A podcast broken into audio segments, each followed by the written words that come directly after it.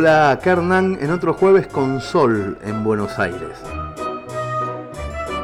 ¿Vieron cuando tenemos muchas ganas de contar novedades buenísimas, pero la sensatez indica que todavía no, porque hay que ser prudentes? Bueno, yo estoy así.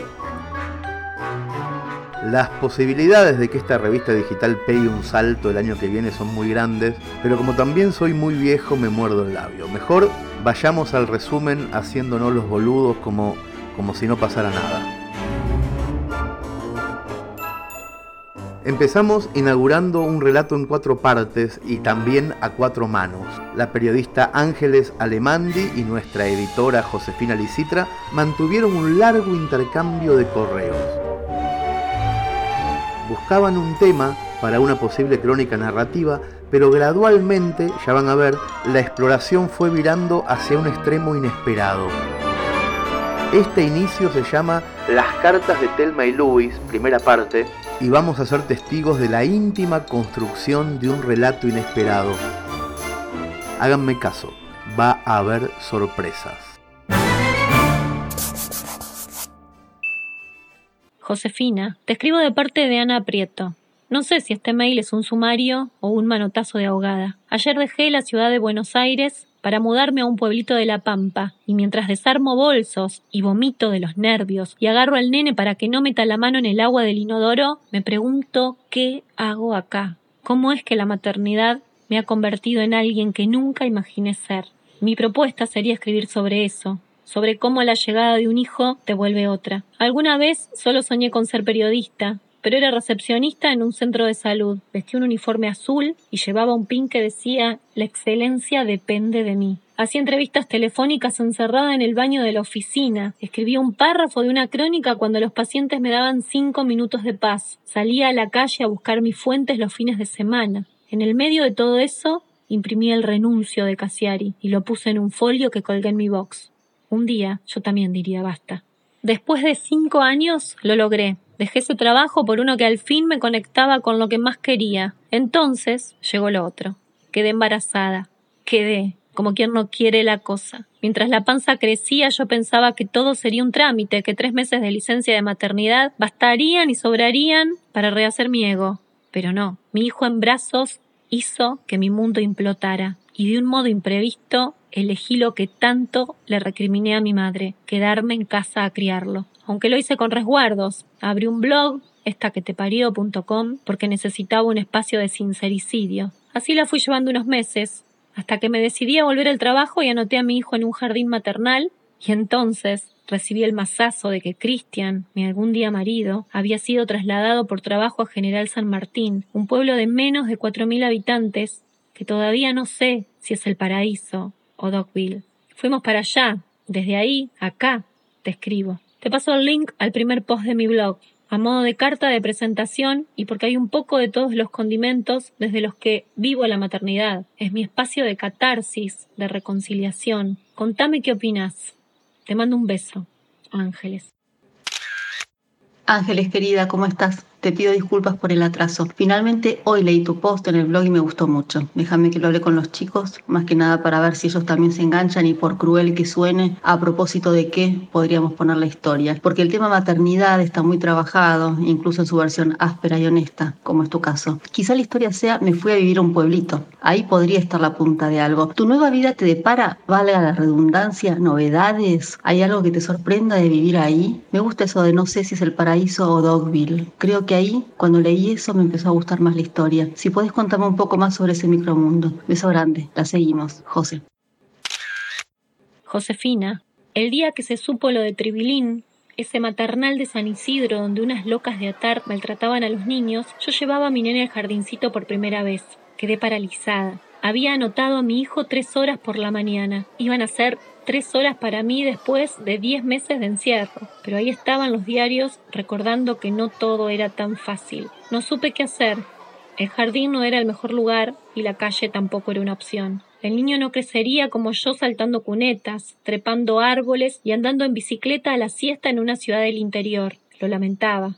Escribí un post recordando mi infancia, la vez en la que volvía de un taller de pintura con mi amiga Lucy y no nos animamos a cruzar la vía porque vimos dos desconocidos y nos dio terror de que nos secuestraran para robarnos los órganos. La inseguridad era eso, una sensación, un miedo de pibita mirando mucho noticiero. A la semana de ese descargo en la web, de esa añoranza por lo que no podría darle al nene, me enteré de la mudanza. Cristian viajaba cada vez más al pueblo pampeano y eso terminó en un traslado definitivo. La noticia fue un cachetazo. ¿Vos lo pedís? Vos lo tenés. Y si no lo pedís, yo amaba esa vida en Buenos Aires, con todo lo que me daba y lo que me quitaba. Al mes y medio llegamos a General San Martín. Somos los nuevos, no hay forma de disimularlo. Todos sienten la confianza para preguntarte cómo te trata la vida ahora. Tengo, obvio, la vecina que te presta el aparato de los mosquitos, la que te avisa qué ventanas están rotas y la que calcula los arreglos que haces en la casa por los movimientos que ve. Vivo frente a la plaza. En Buenos Aires los chicos hacían cola para subir a las hamacas, pero acá voy con el chango y estamos rodeados de hormigas y bichos bolita. Se vive en un estado de siesta permanente, desesperante. Desde la ventana del living veo la iglesia, la iglesia a la que nunca entré, aunque mi padre dice que pase a agradecer. Acá los pampeanos te dan una indicación y te dibujan un mapa, porque los lugares no se marcan con direcciones, sino con referencias, enfrente de, a la vuelta de. Hacía un frío que no imaginaba y el viento ya me cortó el cable del teléfono. Llegué con mi computadora y la vida de periodista independiente hace que el mundo no se me caiga a pedazos. Lo que no sé es cómo se sostienen los sueños acá. A veces me despierto y me desorienta no encontrar las cortinas del departamento de Buenos Aires. Por momentos estoy convencida de que elegí bien al seguirlo al padre del pibito y me dio adelante mientras unto tostadas con la mermelada de la calidad de vida del interior. Pero de a rato lloro, le tengo terror a esta calma.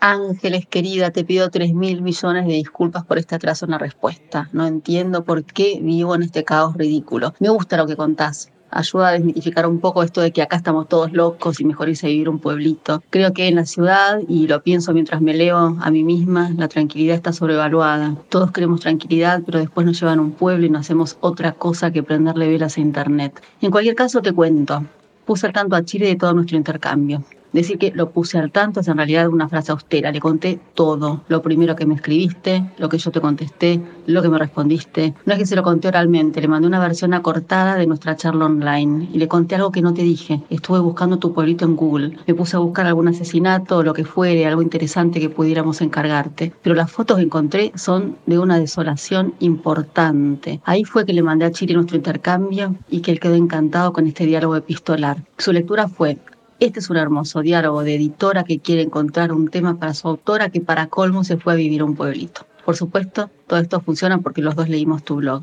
Nos encantó. Escribís muy bien. Después dicen que los blogs no sirven para nada. Lo que entonces te sugiero hacer, y te va a sonar raro, es trabajar esto en clave epistolar escribámonos sin pretensión de que se note la literatura. Escribámonos como nos vinimos escribiendo hasta ahora y escribámonos, por supuesto, con una excusa muy periodística, buscar un tema para que escribas. Buscando un tema, de hecho, Chiri encontró algo.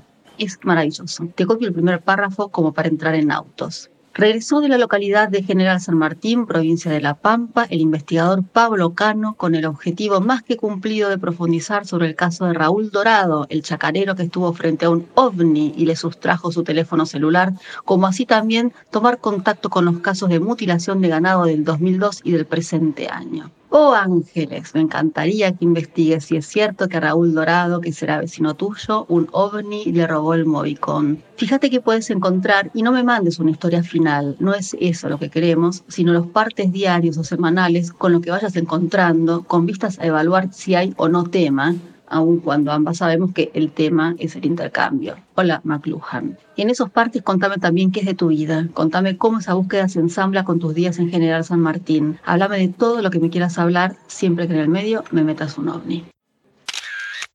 Josefina, hoy mientras almorzábamos, Cristian me dijo, vos tenés ganas de salir corriendo, ¿no? Tragué los fideos como pude. A la mañana había subido a la fanpage del blog una imagen de Telma y Luis en su auto celeste. Escribí, necesito una vuelta a la manzana, busco a mi Luis. Él nunca vio esa foto.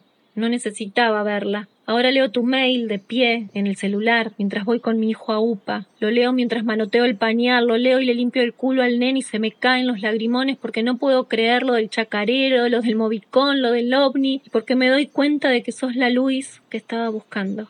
Quiero hacer esta historia.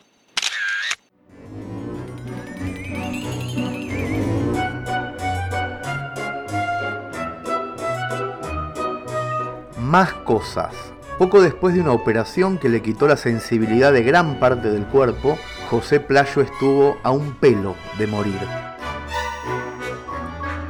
En este bellísimo texto que se llama Palabras póstumas para el hombre que me salvó la vida, el autor rinde homenaje a su tío el Eduardo, un viejo, curtido y sabio galeno que ya retirado de su profesión se avispó mucho antes que todos sus colegas médicos y le salvó la vida a nuestro escritor cordobés preferido.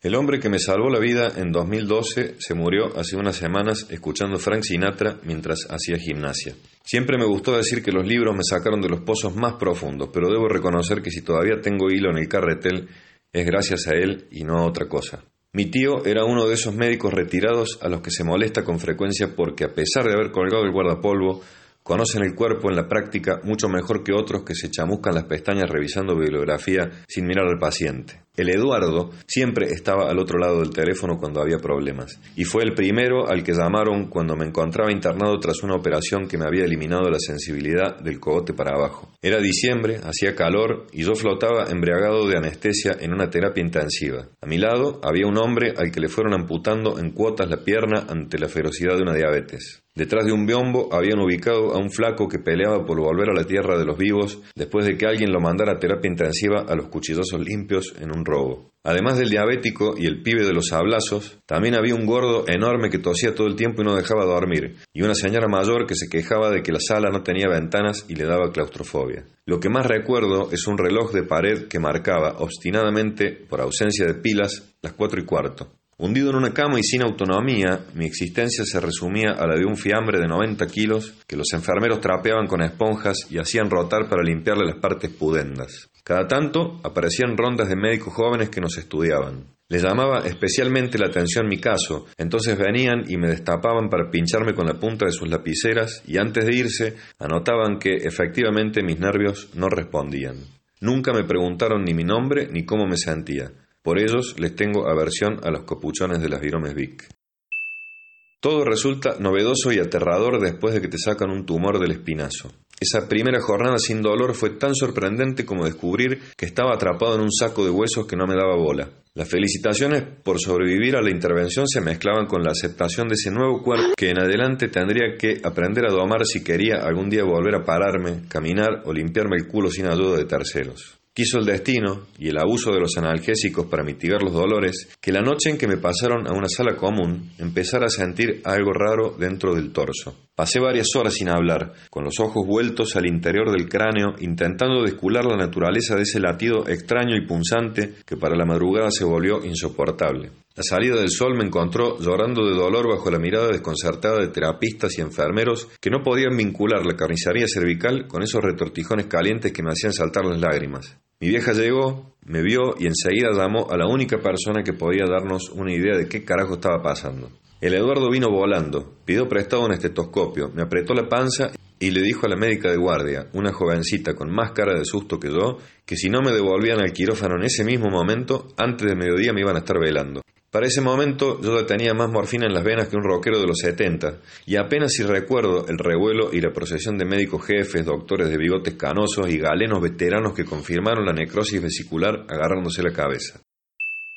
Esa jornada es una foto fuera de foco bajo el agua, una secuencia de corrida interminable con los enfermeros usándome de ariete para batir puertas de regreso a la mesa de corte. Dejé de escuchar las puteadas y los gritos del Eduardo cuando atravesé el último pasillo, donde me esperaba una graciosa discusión burocrática con un señor de traje que se oponía a mi ingreso al quirófano si antes no firmaba vaya uno saber qué documento. Alguien me agarró la mano, me puso una lapicera entre los dedos dormidos y me ayudó a hacer un rulo sobre un papel, tras lo cual finalmente me volvieron a dormir después de palmearme el hombro. Lo último que dije fue, alcáncenme un papagayo que no me quiero morir meado. Después de eso, todo es oscuridad y flashes vagos. Un túnel del que emergí, vas a saber cuánto tiempo después, con la sensación de haber regresado al pasado, porque ahí estaban otra vez las caras flotantes, las toses del señor gordo, las quejas de la mujer claustrofóbica y los chistes malos del viejo con la pierna amputada en cuotas. Como no podía hablar, no pregunté por qué la cama del acuchillado estaba vacía, tampoco por qué nadie había resucitado ese reloj de mierda que seguía marcando la misma hora.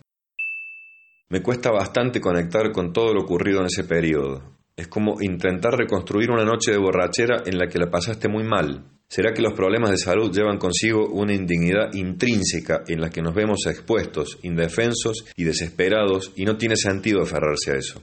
Recuerdo, sí, que entre todo el desfile de caripelas que me flotaban encima, una de las primeras que apareció fue la del Eduardo, y que, de caradura que soy, y todavía drogado legalmente, le pedí que me hiciera un regalo. Cuando salga de acá quiero tu camisa, le dije la que tenías puesta cuando viniste a los gritos ordenar a los médicos que me abrieran. Él soltó una de sus características carcajadas. ¿Qué tipo particular? dijo. No se ha muerto de pedo y lo primero que piensa es que quiere una camisa. No es una camisa, Eduardo, es un símbolo.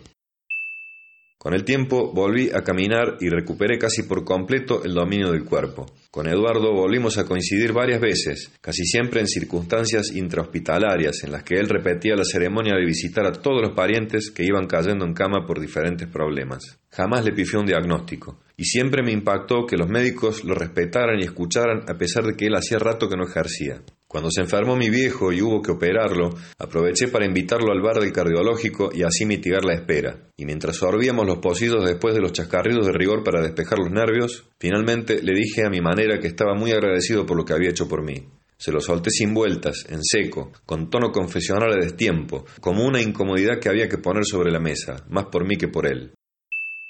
A diferencia de muchas personas de su edad, Eduardo tenía espíritu joven y le gustaba estar al tanto de las novedades tecnológicas. Era un adulto mayor moderno, el único de los hermanos de mi viejo que usaba bien el celular. Solíamos intercambiar mensajes por diferentes motivos y se quejaba de que yo demoraba en contestar. El último contacto que me figura en el aparato es una conversación fechada el 4 de abril. Cuando la muerte lo arrebató en medio de su rutina de gimnasia, estaba probando reproducir música con el Google Play. Esta mañana, como todas las mañanas, desde que tomamos ese café en un bar lleno de gente con guardapolvos en el cardiológico, vi la camisa del Eduardo colgada entre mis prendas. Es una camisa rara, con bolsillos grandes, de tela dura y solapas anchas. Es la que llevaba cuando me salvó la vida, la que me regaló un tiempo después en el bar.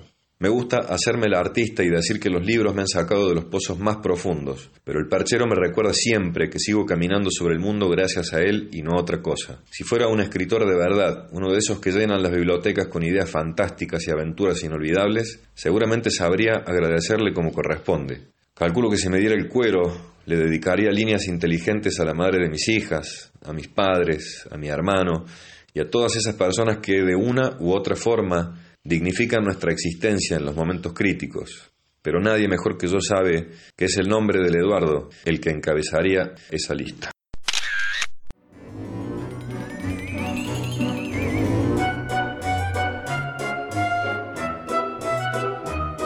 El joven narrador Andrés Rebagliati nos mandó este relato por mail. Nos gustó y decidimos publicarlo. Así de simple. La crónica se llama Noticias de un secuestro y se trata de un muchacho que camina por la calle cuando un policía de civil le pide identificación. El muchacho duda porque el policía en realidad parece un potencial secuestrador y entonces decide correr. Obviamente, escapar a toda velocidad es la peor decisión que podía haber tomado. En la calle, un hombre baja una traffic blanca del lado del acompañante. Ese hombre baja una traffic blanca del lado del acompañante y viene hacia mí. Ese hombre, con cara de gozar de una salida transitoria al penal de Seiza, viene directo hacia mí. Corro, me digo, pero no lo hago. Mi cuerpo me contradice y frena mi caminata. El hombre me va a hablar. Cierro el puño en el bolsillo del buzo. Identificación, por favor, me dice, a dos pasos de distancia. Curiosa escuela del robo la que inaugura. Primero, identifica a su víctima. ¿Eh? Policía Federal, lo vamos a necesitar de testigo para un procedimiento. Lo analizo rápido. Remera deportiva, jean roto, zapatillas de adora, cicatriz sutil en cachete izquierdo. Un cómplice seguramente al volante. No hay siglas ni chalecos fluorescentes. Actúo en consecuencia, convencido. Usted no es policía. ¿Cómo? me dice, y levanta una ceja. Sé que borré toda oportunidad de cordialidad. Si es ladrón, se ve descubierto y me ataca. Si es policía, me pega un culatazo y me lleva preso. Espero un segundo, pero en él no hay más que sorpresa. Entonces profundizo. ¿A ver su placa? Permítame su identificación, insiste. Primero la placa, insisto. Busca en el bolsillo de su pantalón, sin dejar de mirarme. Ya sabe todo lo que me va a hacer cuando me lleve, y yo lo sé mejor que él. Nada placentero puede pasar en la parte de atrás de una traffic blanca. En eso, saca lo que él considera una placa y me la muestra. La miro, lo miro a él, la miro de nuevo. Es un rectángulo de goma negra con un círculo amarillo en el medio. No se lee nada, no hay letras. Me surge una única palabra y se la escupo. Cotillón. ¿Qué? Eso es cotillón. La guerra está declarada, pero él no contraataca. Acusa el golpe y reflexiona. Devuelve la placa a su lugar y empieza a peinarse con fuerza la ceja. Acompáñame a la camioneta con la identificación, me dice, mientras extiende su brazo hacia mi hombro. Entonces me doy cuenta de que es el momento bisagra, el que divide a la víctima del sobreviviente, el que separa la captura y posterior muerte por asfixia del escape heroico a una remisería envenenada y circunstancial en una calle de tierra. Doy un paso hacia atrás y él lo hace adelante, Aproxima su brazo y me muestra la palma de su mano, simulando ser inofensivo, pero comete un error. Me toca. Todos los detalles analizados antes, su cicatriz, su diadora, su pinta de salida transitoria, se me descontrolan en el cerebro por efecto de esos dedos. Apenas me roza el hombro, mis músculos reaccionan y me impulsan a la corrida. Él me agarra de la mochila que llevo en mi espalda y yo, como un búfalo, me zafo retorciendo con fuerza todo mi cuerpo. Después, apenas logro alejarme de su alcance, escucho su grito. Pará, flaco, policía. A las cuatro o cinco zancadas llega el ruido, una sirena. No me tengo que dar vuelta para saber de dónde viene. En un instante la traffic se pone a mi altura y la veo. La veo y la escucho. Yo corro por la vereda, atravesando gente, y ella me persigue zigzagueando otros autos. Sigo y sigo corriendo, y en eso, en medio de transpiración y el corazón fuera de sí, una idea empieza a formarse en mi cabeza. Si de verdad son secuestradores, están llamando demasiado la atención. Mi cuerpo responde y baja su velocidad. De a poco, sin estar del todo convencido, empiezo a frenar y llego hasta un hombre, un peluquero que había salido de su negocio para ver mi película de acción. Me pidieron el docum, alcanzo a decir, ya quieto, buscando un poco de aire, pero me interrumpen. En ese momento la traffic hace una maniobra fuera de contexto. El conductor mete un giro repentino sobre la vereda, frente a mí, al parecer para cortar mi vida de escape. Y aquí surge un hecho innegable de la realidad. Por la vereda camina gente. En esa maniobra de serie yankee, la camioneta se lleva por delante una señora. Una mujer que iba al supermercado con uno de esos changos de tela sale impulsada contra el portón de un edificio, golpea su cabeza y queda inmóvil sobre las baldosas recién baldeadas. Los dos hombres, confirmo la existencia del aparente cómplice, bajan de la tráfico y se agarran la cabeza. Miran a la vieja e imaginan un futuro negro, intuyo. Después, el que había hablado conmigo me descubre un costado y me grita: ¿Me viste cara de chorro, pelotudo? Intenta acercarse con prepotencia, pero el peluquero se interpone y se lo lleva a un costado. Los peluqueros siempre tienen ganas de hablar. ¿Hay algún médico por acá? Se escucha entre el tumulto que empieza a formarse. Yo sigo buscando aire con las manos en las rodillas. Todavía no pienso en nada. Solo escucho que alguien se acerca corriendo. Miro detrás de mí y lo veo dando la vuelta a la esquina. Otro policía. Esta vez, uno en serio, con chaleco, arma, gorra y seguramente una placa digna. Es gigante, corre con todo su ser y odia correr. Llega hasta mí y apoya su mano sobre mi espalda, como si necesitara un soporte. ¿Viste algo de lo que pasó, pibe? Sí. No te alejes mucho que vamos a necesitar testigos, me dice.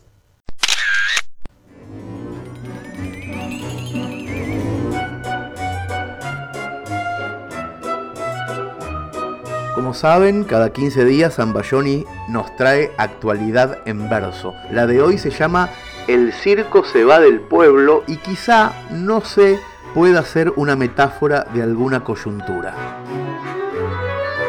La historia es simple. Después de una sucesión de funciones malogradas, un circo desarma la carpa y abandona el lugar con más pena que gloria. ¿Les suena de algo? Por las dudas que no, lean y escuchen. El circo se va del pueblo, se muda cruzando el río se lleva lo tuyo es mío en buques fúnebres negros. La muerte no tiene arreglo y la derrota tampoco. Desenroscando los focos, la mayoría quemados, los pibes de los mandados son viejos mirando fotos. La carpa desvencijada se va con muchas goteras, y abajo lo que ahora queda es solo tierra arrasada. La desarman a patadas, la doblan en muchas partes, las bases y los parantes se muestran tan oxidados que para el próximo armado van a demorar bastante. La risa de los payasos de pronto dejó de oírse, porque a la hora de irse los chistes son un fracaso. El stand-up del ocaso parece alegar demencia. El público sin violencia fue despoblando las sillas. Con la nariz amarilla se asfixia la inteligencia. Los domadores heridos se van todos rasguñados. Las fieras se rebelaron después de tanto castigo. La jaula no tiene olvido y te agudiza el olfato. Los leones no son gatos cuando la ley de la selva mete a cualquiera en la celda para cumplir con el trato. Trapecistas sin destino caen en la red descosida. El taller que la surcía era un taller clandestino, el mismo de los vestidos que usaban las bailarinas. Vaciaron las oficinas por orden del abogado. Solo dejaron colgado un mapa sin las Malvinas. La pobre mujer barbuda quedó de pronto tan sola, buscando a la afeitadora en medio de la amargura. Adiós, gracias por la ayuda. Nos vemos en la farmacia. Habla de meritocracia cuando pases por la villa, rezándole de rodillas al santo de la desgracia. El hombre bala no entiende por qué se está yendo el circo, si practicó con ahínco lo que pedían los jefes. Se burlan del mequetrefe los bufones del panel, que ayer jugaban con él y le salvaban las papas. Hoy es queso para ratas, girando en el redondel.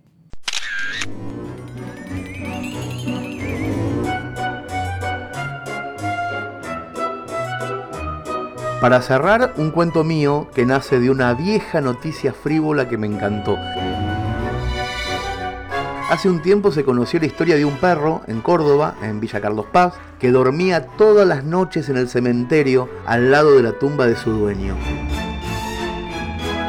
Este animal se hizo famoso en todo el mundo después de un documental que realizó la televisión francesa. Entonces yo un día me pregunté, ¿qué pensará ese perro al lado de la tumba de su dueño? ¿Por qué estará realmente allí?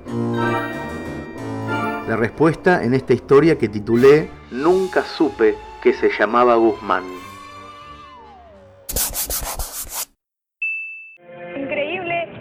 De un perrito también conmociona a la Argentina. El can llamado Capitán vive desde hace seis años sobre la tumba de su amo. de un perro que desapareció de su casa cuando su amo murió. Pero ¿dónde lo encontraron? Pues desde el año Capitán revient inlassablement au même endroit. La historia de un perro en Argentina ha conmovido a millones de personas alrededor del mundo, pues lleva seis años viviendo a Es la historia del perro Capitán. Este Yo nunca supe que mi dueño se llamaba Guzmán.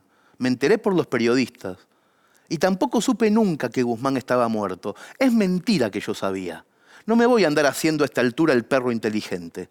Si Guzmán estaba muerto o si estaba escondido es cosa de él. Capaz que estaba jugando, capaz que un día salía. Yo no sé cómo funciona un muerto. Yo soy un perro. Y los perros entendemos de olores, nada más. No entendemos de muerte, ni de lealtad, ni de todas las boludeces que dice el periodismo sobre mí para llenar dos minutos del noticiero y hacer emocionar a las viejas. Los perros sabemos mucho, pero mucho de olores. Mi dueño Guzmán tenía un olor dulzón cuando venía contento del trabajo y tenía otro olor áspero cuando venía triste. Eso es todo lo que sé. Yo lo podía oler cinco o seis minutos antes de que entrara por la puerta. Nadie lo olía como yo a ese hombre. Si Guzmán venía con olor dulzón a contento, yo enseguida agarraba la correa y él me sacaba a pasear. Me hacía mover la cola que parecía una hélice. Yo, vamos, capitán, me decía. Capitán, viejo y peludo. Y yo me meaba. Pero si Guzmán venía con olor áspero, a tristeza, entonces yo me agazapaba atrás de la puerta para hacerle alguna gracia y ponerlo contento. No siempre me salía. A veces me revoleaba una patada y se iba a dormir. Pero otras veces yo conseguía hacerlo reír qué sé yo, me perseguía la cola, me masticaba una mosca en el aire, ese que hacemos nosotros los perros cuando el dueño viene medio mal barajado. Ah, lo que se reía ese hombre cuando yo lo hacía reír. Yo nunca supe que se llamaba Guzmán, ni tampoco que se había muerto. La historia fue así. Un día lo esperé toda la tarde y no apareció. Qué raro, me dije. Esa noche dormí en el zaguán. Al otro día tampoco vino del trabajo y ahí ya me empecé a preocupar porque no me había dejado comida para dos días. Y él no era así. Esa misma noche cayó la mujer a buscar ropa de él y yo dije, uy, esta mina otra vez. Entonces cuando se fue la seguí a la mujer. Me acuerdo que salió a pie derechito por Avenida Perón hasta que entró al Hospital Zagallo. Y yo me pasé dos noches en el hospital, allá afuera, sobre la calle Brasil, mirando la puerta doble del hospital sin saber qué pasaba. Me comí una paloma, tomé agua del charco, asusté a unos pibes. Al otro día le ladré a una citroneta y en un momento sentí el olor de Guzmán de nuevo, ese olor a dueño, lo sentí. Más triste que nunca estaba ese hombre. Yo miré para el lado ese y unos tipos lo iban metiendo en una fiorino blanca.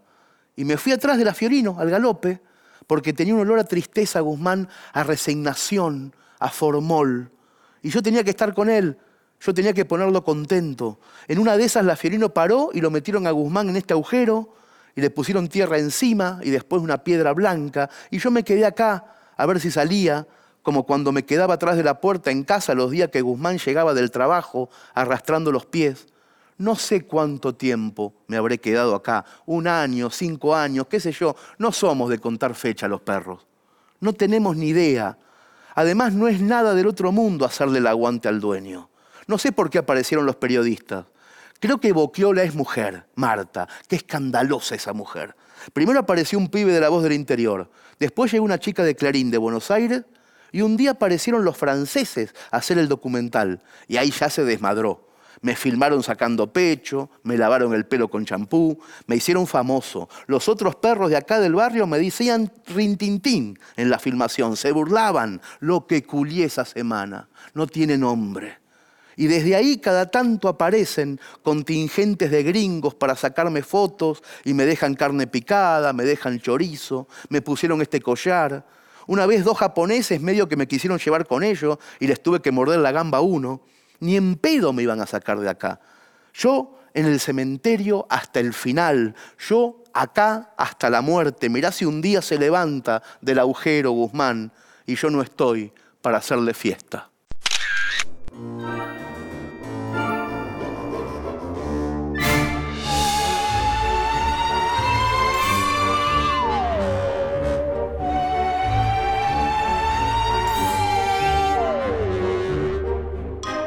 Amigos y amigas, bienvenidos a Orsay.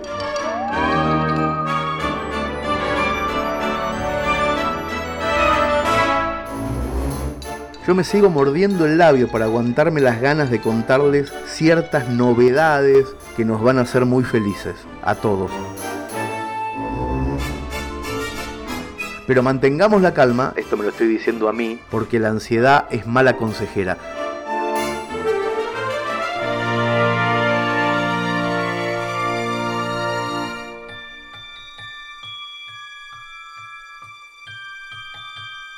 Por el momento esto sigue siendo Orsay Digital. Pero qué ganas tengo de soltar la lengua.